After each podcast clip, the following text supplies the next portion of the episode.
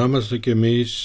Καλώς ήρθατε στο podcast My Hellas Info, το podcast που ήρθε να συλλέξει τις αφηγήσεις και ιστορίες των Ελλήνων του εξωτερικού. Βρισκόμαστε στο 11ο επεισόδιο του πρώτου κύκλου. Σήμερα θα δώσω το λόγο στην Άρτεμις, μια 15χρονη μαθήτρια της πρώτη ηλικίου του ελληνικού σχολείου, εδώ στο Μόναχο. Είναι ένα κορίτσι της τρίτης γενεάς μεταναστών της ελληνικής ομογένειας στη Γερμανία. Για να δούμε λοιπόν πώς αντιλαμβάνεται ένα κορίτσι της γενιάς της την μετανάστευση, τι ονειρεύεται και τι ελπίζει για το μέλλον της, πώς είναι η καθημερινότητά της, τι διαφορές έχει η ζωή αυτής της γενιάς με τις εμπειρίες και την καθημερινότητα της πρώτης και δεύτερης γενιάς; Ας ακούσουμε λοιπόν ποια ιδιαίτερη και ενδιαφέρουσα ιστορία μας περιμένει σήμερα.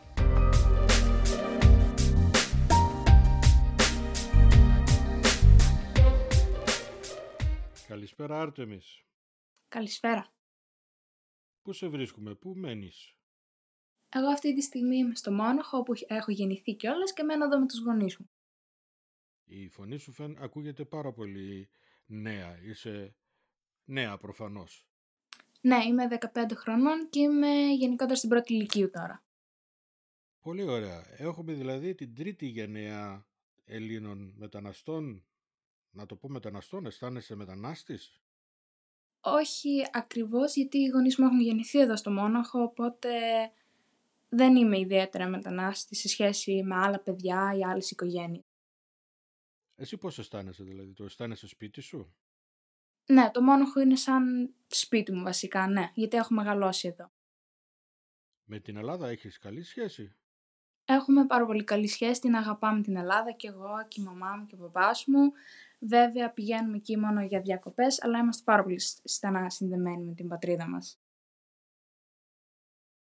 Αν θα σε ρωτούσα αυτή τη στιγμή, αισθάνεσαι πιο πολύ Ελληνίδα ή πιο πολύ Γερμανίδα; Σε αυτό θα απαντούσα πιο πολύ Ελληνίδα, γιατί νομίζω ποτέ δεν θα γίνουμε Γερμανία ακόμη και ας μένουμε στη Γερμανία. Φαντάζομαι μιλάς καλά γερμανικά. Ναι. Παρ' όλο αυτό, δεν σε οθεί να πεις.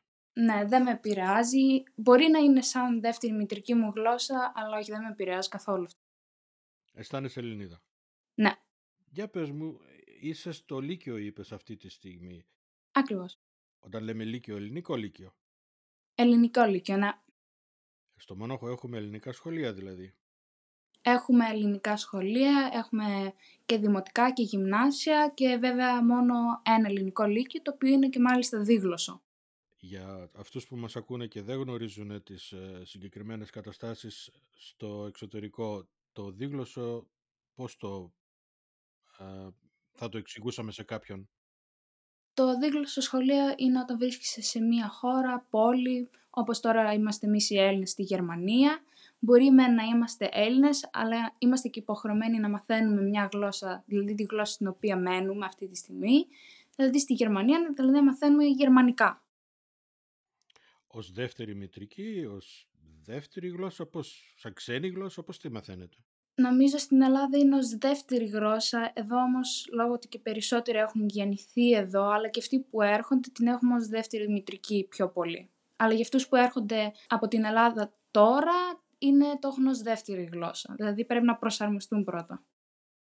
Μάλιστα. Και κάνετε πολλές ώρες στα γερμανικά; Ε, στο γυμνάσιο ήταν αρκετές οι ώρες των γερμανικών, βέβαια τώρα στο Λύκειο έχουν μειωθεί λιγότερες, λιγότερες οι ώρες σε σχέση με το γυμνάσιο και το δημοτικό. Είναι μόνο μαθήματα γλώσσας όμως. Είναι μόνο μαθήματα γλώσσας. Βέβαια στο γυμνάσιο υπήρχαν και τα μαθηματικά γερμανικά, αλλά και ο επαγγελματικός προσανατολισμός στα γερμανικά, το οποίο τώρα στο Λύκειο δεν υπάρχει. Να υποθέσω τη στιγμή που πηγαίνεις σε ελληνικό Λύκειο θέλεις να συνεχίσεις με σπουδές στην Ελλάδα. Αυτή είναι μια ερώτηση λίγο, να την πω όχι παράξενη, γιατί είναι, είναι λίγο δύσκολη, γιατί παρόλο που είμαστε τώρα στο Λύκειο θέλουμε να κάνουμε τις Πανελλήνες οι περισσότεροι, πολλοί θέλουν να συνεχίσουν να κάνουν σπουδές στην Ελλάδα, αλλά εγώ προσωπικά ε, περιμένω το βαθμό των Πανελληνιών και από εκεί και πέρα θα αποφασίσω αν θα σπουδάσω στην Ελλάδα ή όχι. Ποιες άλλες επιλογές θα είχες; Η δεύτερη επιλογή είναι η Γερμανία, εδώ στο Μόναχο, δηλαδή να μείνω εδώ στο σπίτι των γονιών μου ή σε περίπτωση που δεν φτάνει ο βαθμός μου και το μέσο όρο για τη Γερμανία, δηλαδή το Πανεπιστήμιο της Γερμανίας εδώ στο Μόναχο για την ιατρική, θα συνεχίσω στην Αυστρία. Ιατρική ακούω. Ναι, ιατρική. Στα 15 σου και ξέρεις ήδη ότι θέλεις να σπουδάσεις ιατρική; Ε, θέλω να ακολουθήσω αυτό τον κλάδο, δηλαδή στις επιστήμες υγείας και σε περίπτωση που δεν δουλέψει η ιατρική, θέλω να ακολουθήσω κάποιο πάλγημα που έχει να κάνει με βιολογία ή χημεία, ακόμα και φυσική. Πολύ ωραία. Ας ξεφύγουμε λίγο από το σχολειο ή μάλλον από στενά μαθησιακά. Φίλους, έχεις τη στιγμή που πηγαίνεις σε ελληνικό σχολείο, φαντάζομαι ότι είναι Έλληνες οι περισσότεροι φίλοι σου. Ναι, είναι οι περισσότεροι Έλληνες. Μπορεί η καταγωγή τους να μην είναι εξ ολοκλήρου ελληνική, αλλά έχουν μεγαλώσει στην Ελλάδα και έχουν έρθει τώρα στη Γερμανία ή έμεναν και αυτοί στη Γερμανία όπως και εγώ, αλλά ναι, είναι οι περισσότεροι Έλληνες. Έχεις ε, γερμανικό αντίστοιχο περιβάλλον; Ε, Γερμανούς φίλους δεν έχω πάρα πολλούς, γιατί δεν πήγα και ποτέ σε γερμανικό σχολείο ή σε κάποιο γερμανικό περιβάλλον για να έχω και εξωσχολικούς φίλους, αλλά μόνος με αυτούς που κάνουν παρέα στο Λύκειο αυτή τη στιγμή. Είσαι τώρα η τρίτη γενιά όπως ε, ακούσαμε Ε, έχεις βιώσει ρατσισμό από το γερμανικό περιβάλλον; Όχι, ποτέ καμιά φορά. Καμιά φορά μέχρι τώρα στη ζωή μου, ποτέ. Δεν καταλαβαίνεις καμία διαφορά, δηλαδή είτε είσαι Ελληνίδα είτε οτιδήποτε. Όχι, ίσα ίσα χαίρονται όταν τους λέω πως είμαι Ελληνίδα ή τυχαίνει να πέσει συζήτηση, τους φαίνεται πάρα πολύ ωραίο που ξέρω τόσο καλά γερμανικά που δεν το πιστεύουν ότι είμαστε και Έλληνες και αυτό είναι πάρα πολύ ωραίο και χαίρομαι που μας έχουν έτσι κοντά εδώ στη Γερμανία τους Έλληνες. Μάλιστα, ωραίο αυτό. Νομίζεις ότι το ελληνικό το σχολείο σε ωφέλησε καθόλου ε, στο να κρατήσεις την ελληνική ταυτότητα; Πιστεύω το Λύκειο και γενικά τα ελληνικά σχολεία είναι μέρος της ελληνικής ταυτότητας, οπότε και εγώ προσωπικά ποτέ δεν ήθελα να πάω σε γερμανικό σχολείο, γιατί ήθελα να κρατήσω ένα μέρος της ελληνικότητάς μου μέσα μου και αυτό ήταν το, το πρώτο βήμα μου να πάω σε ελληνικό σχολείο και εννοείται σε κανένα γερμανικό. Έχεις φίλες που έχουν αλλάξει, έχουν πάει σε γερμανικό; Ναι, έχω φίλους που έχουν αλλάξει, αλλά δεν είναι μόνο λόγο επειδή δεν ήθελαν να κρατήσουν την ελληνική ταυτότητα, αλλά και επειδή θα έπρεπε να πάνε κάπου σε άλλη πόλη ή θέλουν να συνεχίσουν κάποια Ausbildung. Γιατί... Ausbildung για αυτούς που μας ακούνε και δεν ξέρουν γερμανικά είναι η επαγγελματική εκπαίδευση. Ακριβώς. Ή να μάθουν καλύτερα γερμανικά και να προωθήσουν έτσι μετά το δρόμο τους, αλλά ναι αυτό. Διακοπές είπες πηγαίνετε πολύ συχνά στην Ελλάδα. Ναι. Όταν λέμε πολύ συχνά, πόσο τακτικά; Εγώ προσωπικά πηγαίνω κάθε Πάσχα σίγουρα στη γιαγιά μου και καλοκαίρι και άμα τύχει καμιά φορά στις διακοπές των Χριστουγέννων, αλλά και αντίστοιχα η γιαγιά μου έρχεται από την Ελλάδα για να μας επισκεφτεί εδώ στο Μόναχο. Σε αντίθεση με τους γονείς μου έρχονται συνήθως μόνο το καλοκαίρι διότι δουλεύουν. Σκέφτεσαι κάποια στιγμή να γυρίσεις για πάντα στην Ελλάδα; Αυτό πιστεύω όχι, γιατί νομίζω μπορεί το επάγγελμά μου να είναι κατάλληλο για την Ελλάδα, αλλά πιστεύω έχουμε δεθεί πάρα πολύ εδώ στο Μόναχο, οπότε πιστεύω και ο τρόπος ζωής είναι εδώ καλύτερος σε σχέση με την Ελλάδα, οπότε δεν θα πήγαινα ποτέ μόνη Όταν λες τρόπος ζωής, δώσουμε ένα παράδειγμα. Ε... Τι δεν σου αρέσει στην Ελλάδα που σου αρέσει εδώ περισσότερο, για παράδειγμα; Πιστεύω και η οικονομία, αλλά μπορεί και η δουλειά, η ανεργία στην Ελλάδα, αλλά και οι συνθήκες ζωής, δηλαδή υπάρχει όχι μόνο εγκληματικότητα, αλλά και ο τόπος, το περιβάλλον της Ελλάδας δεν είναι τόσο καλός όσο αυτός της Γερμανίας ή μια πόλη της Γερμανίας ή γενικά στο εξωτερικό και στην Αμερική μπορεί να είναι καλύτερος από ό,τι στην Ελλάδα. Και πιστεύω εδώ μπορούν ειδικά οι πτυχιούχοι να έχουν μια καλύτερη ζωή. Δηλαδή είναι σίγουρο ότι θα έχουν ένα επάγγελμα και θα μπορούν να ζήσουν εδώ καλά. Δηλαδή μπορείς να φανταστείς τον εαυτό σου να δουλεύει στην Γερμανία και δυσκολότερα τουλάχιστον στην Ελλάδα. Ναι, μπορείς να το πει κανείς και έτσι, πιστεύω. Αυτό έχει σχέση με το δικό σου επάγγελμα ή γενικότερα για την οικογένεια εννοείς; μπορεί να έχει να κάνει κάποιες φορές και σχέση με το επάγγελμα, γιατί επαγγέλματα όπως δεν ξέρω, μπορεί να είναι πολλά. που Στην Ελλάδα μπορεί να μην έχουν αναπτυχθεί τόσο πολύ όσο εδώ στη Γερμανία. Παράδειγμα, ο τομέας της πληροφορικής μπορεί να είναι πάρα πολύ αναπτυγμένος εδώ στο Μόναχο και γενικά σε άλλες χώρες εξω- στο εξωτερικό. Ενώ στην Ελλάδα είναι λίγο πιο πίσω να το πω, οπότε υ- μπορεί να μην υπάρχουν και πολλές θέσεις δουλειάς στην Ελλάδα. Τώρα είσαι και ένα νέο κορίτσι. Ναι. Πολύ νέο κορίτσι. Οπότε όλα είναι ανοιχτά. Για παράδειγμα, εάν το αγόρι σου κάποια στιγμή θέλει να ζήσει στην Ελλάδα, τι θα κάνουμε. Ναι, μπορεί να τύχει και αυτό. Δεν ξέρω, αναλόγως, δεν ξέρω άμα θα επηρεαστώ τόσο πολύ. Πιστεύω θέλω να κοιτάξω και λίγο το συμφέρον μου, γιατί είμαι λίγο εγωίστρια. Και θέλω να κοιτάξω το δικό μου συμφέρον και το πού θα είμαι καλύτερα και πού θα νιώθω καλύτερα. Ή να βρω κάποιον φίλο που θέλει και αυτός την ίδια συνθήκη ζωής σαν και εμένα. Προηγουμένως ανέφερες τη γιαγιά σου. Μμμ. Κατεβαίνεις συχνά, είπες, και φάνηκε από τον τρόπο που το έθεσες ότι έχεις μια πολύ καλή σχέση με τη γιαγιά. Ναι, την, την γιαγιά μου και τον παππού μου τον αγαπάω πάρα πολύ. Ο παππούς μου βέβαια, εδώ είναι τώρα το ωραίο, ότι έχει φύγει εδώ και πολλά χρόνια μόνιμα στην Ελλάδα και δεν θέλει να ξαναέρθει στη Γερμανία, ενώ τον έχουμε πείσει πάρα πολλές φορές να ξαναγυρίσει για μια φορά έστω, να έρθει εδώ να δει το περιβάλλον, να μείνει για λίγο εδώ στο σπίτι και να ξαναγυρίσει στην Ελλάδα όπως το κάνει και η γιαγιά.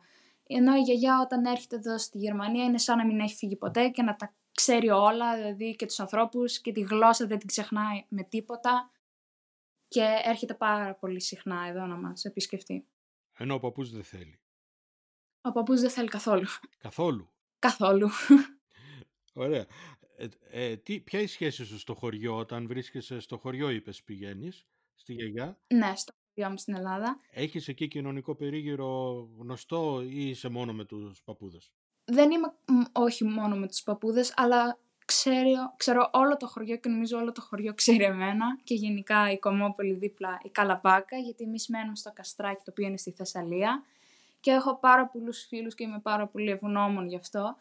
Οπότε έχω και ένα δεύτερο σπίτι και στην Ελλάδα με φίλους και παρέες που κάνουμε και είναι πάρα πολύ ωραία.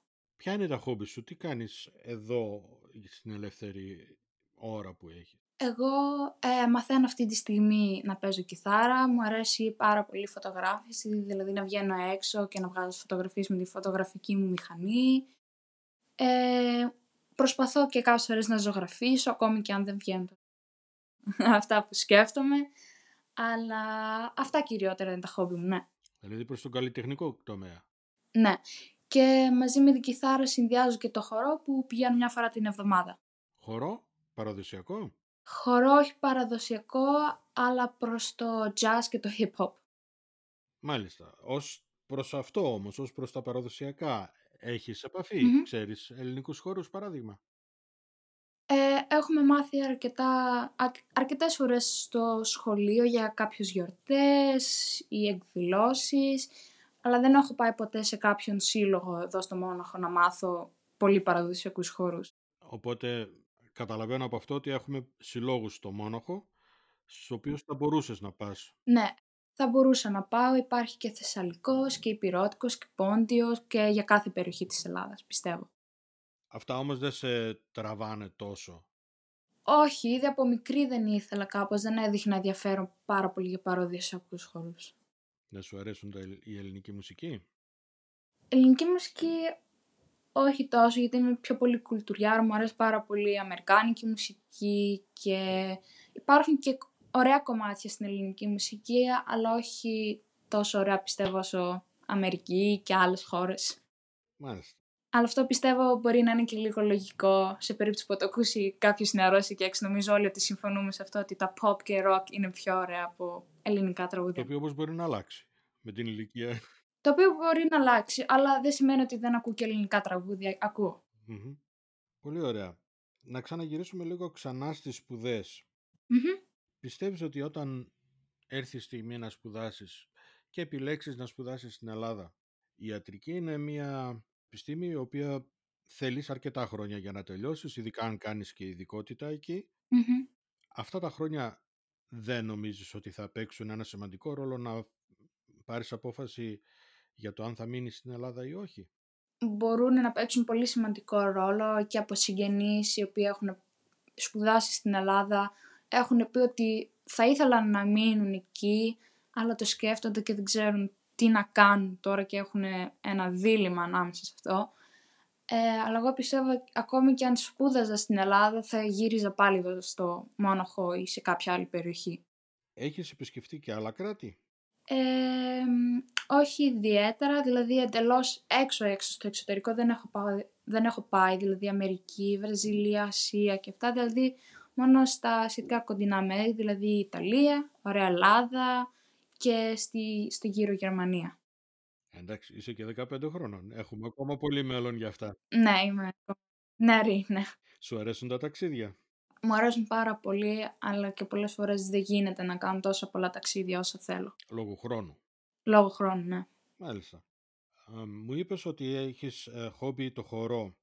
Στο χορό έχεις το ίδιο ε, κοινωνικό περίγυρο όπως ε, στα υπόλοιπα, στις υπόλοιπες δι- δραστηριότητες σου; Εδώ είναι και κάτι που ξέχασα να πω και θέλω να το συμπληρώσω, ότι το κοινωνικό περιβάλλον στο χορό είναι ανάμεικτο. Είναι και Γερμανοί και από άλλες χώρες. Συ- Δεν έχουμε καθόλου Έλληνες δυστυχώς στο χορό, το οποίο δεν με, δεν με πειράζει καθόλου, γιατί έχω και φίλους από το χορό που είναι στην δικιά μου ηλικία, οπότε χαίρομαι γι' αυτό. Πολύ ωραία. Ε, έχεις καθόλου εμ, επαφή με ελληνική λογοτεχνία εκτός σχολείου; Πρέπει να πω ότι ναι, πρέπει να πω ότι δεν διαβάζω πάρα πολλά βιβλία, δηλαδή μου αρέσουν να διαβάζω και γενικότερα μου βγαίνει πιο εύκολα να διαβάσω γερμανική λογοτεχνία ή αγγλικά βιβλία παρά τα ελληνικά, αλλά άμα έρθει κάποια στιγμή στην οποία πρέπει να διαβάσω ελληνικά βιβλία θα το κάνω. Έπεσε μια ακόμη λέξη που μέχρι τώρα δεν την αναφέραμε. Ξέρεις και αγγλικά. Και αγγλικά, ναι, διότι τη μαθαίνουμε ήδη από την Τετάρτη Δημοτικού στο σχολείο. Αισθάνεσαι το ίδιο οικία την ελληνική και την γερμανική και την αγγλική; Πιστεύω ότι τα βλ- αγγλικά είναι μια παγκόσμια γλώσσα και είναι μια γλώσσα που μαθαίνουν οι περισσότεροι, οπότε είναι κάτι το στάνταρ να το πω έτσι, το οποίο μπορεί να το χρηστεί κανείς στην καθημερινότητα, στο επάγγελμά του ή και έξω στον κόσμο να επικοινωνήσει με κάποιον, οπότε ναι. Τα μιλάς όμως εξίσου καλά; Όχι τόσο καλά όσο τα γερμανικά και τα ελληνικά. Έχεις ε, δραστηριότητες, έχεις δυνατότητες να μιλάς με κάποιον καθαρά και μόνο κα- ε, στα αγγλικά; Πιστεύω ναι μπορώ να το καταφέρω και ακόμα και στην Αμερική ή στην Αγγλία να πήγαινα πιστεύω θα μπορούσα να επικοινωνήσω με τον κόσμο και με το περιβάλλον εκεί οπότε πιστεύω δεν θα είχα κανένα πρόβλημα. Σε σχέση με την Ελλάδα, ε, Μμμ. έχουμε κά- κάτι πολύ, να το πω παραδοσιακό, όχι δεν είναι παραδοσιακό, ε, κάτι πολύ σύνηθες στην Ελλάδα είναι τα, πα- τα φροντιστήρια για παιδιά της ηλικίας σου. Μμμ. Εδώ πηγαίνεις σε φροντιστήριο; Ε, υπάρχουν φροντιστήρια, βέβαια εγώ είχα προσπαθήσει να συμμετάσχω σε ένα φροντιστήριο με άλλα παιδιά και είχα πάει για ένα χρόνο αγγλικά και για λίγες ώρες μαθηματικά, το οποίο κατάλαβα ότι δεν με βοήθησε καθόλου και δεν κατάφερα τίποτα αυτό, δηλαδή δεν έμαθα τίποτα παραπάνω από αυτά που μαθαίνω στο σχολείο, δηλαδή το θεωρώ όχι και τόσο αναγκαίο, δηλαδή άμα είναι κάποιος πολύ καλός στο σχολείο και προσπαθεί και συμμετάσχει και προσπαθεί να γράφει καλά στα διαγωνίσματα, πιστεύω ότι δεν είναι τόσο αναγκαίο το φροντιστήριο, αλλά αυτό για τον καθέναν είναι διαφορετικό. Θα μπορούσες να φτάσεις στο πανεπιστήμιο χωρίς φροντιστήριο; Πιστεύω μπορεί να το καταφέρει κανείς, αλλά μάλλον και πιστεύω ότι είναι σίγουρο βασικά, ότι ήδη από την τρίτη ηλικίου μπορεί και τέλος Δευτέρας ηλικίου να αρχίσω κι εγώ με το φροντιστήριο. Για σιγουριά όμως. Για σιγουριά, ναι. Άρτεμις, θα ήθελες να μας περιγράψεις λίγο πώς λειτουργούν τα ελληνικά σχολεία στο Μόναχο. Ε, ναι, συνήθως βρίσκονται σε επαγγελματικά κτίρια, δηλαδή σε ένα κτίριο τα οποία βασικά έχουν γραφεία μέσα. Για παράδειγμα το δικό μας αποτελείται από πολλούς ορόφους και στους πρώτους δύο βρίσκονται κάποια γραφεία, αλλά το υπόλοιπο κτίριο νοικιάζονται από το κράτος το οποίο μας το δίνουν εμάς για να μπορούμε να βάζουμε μέσα τις τάξεις μας και το σχολείο. Εννοείται πως κάνουμε την ελληνική ύλη αυτή που διδάσκεται και στην Ελλάδα και οι καθηγητές, υπάρχουν καθηγητές οι οποίοι διορίζονται εδώ για κάποια χρόνια και αυτά συνήθως είναι τρία και επιστρέφουν πάλι στην Ελλάδα, αλλά υπάρχουν και μόνιμοι καθηγητές που είναι οι περισσότεροι αυτή, αυτή τη στιγμή στο Λύκειο. Που ζουν μόνιμα εδώ; Που ζουν μόνιμα εδώ, ναι. Είναι ομογενείς; Ναι, πιστεύω ναι. Οι περισσότεροι, ναι. Είπες η, η διδακτική ύλη είναι όπως είναι της Ελλάδας. Ναι, είναι δηλαδή τα ίδια βιβλία, η ίδια ύλη, ο ίδιος τρόπος διδασκαλίας βασικά. Μπορεί να υπάρχουν κάποιες αλλαγές, αλλά βασικά παραμένουν όλα τα ίδια όπως και τα διαγωνίσματα και οι εξετάσεις του τέλους του χρόνου. Μια ακόμη ενδιαφέρουσα ιστορία έφτασε εδώ στο τέλος της αφήγησής της. Αν θέλετε να σχολιάσετε, να κάνετε κριτική, να πείτε ιδέες ή για να μπείτε στο κατάλογο για να παρουσιάσετε τη δική σας ιστορία στην παρέα μας εδώ, επικοινωνήστε μαζί μου στο email info.myhellas.info ή στην αντίστοιχη φόρμα στα social media. Μέχρι το επόμενο επεισόδιο σας χαιρετώ και εύχομαι τα καλύτερα. Μην ξεχάσετε να γίνετε συνδρομητές της εκπομπής ώστε να ενημερώνεστε αυτόματα όταν βγαίνει το νέο επεισόδιο.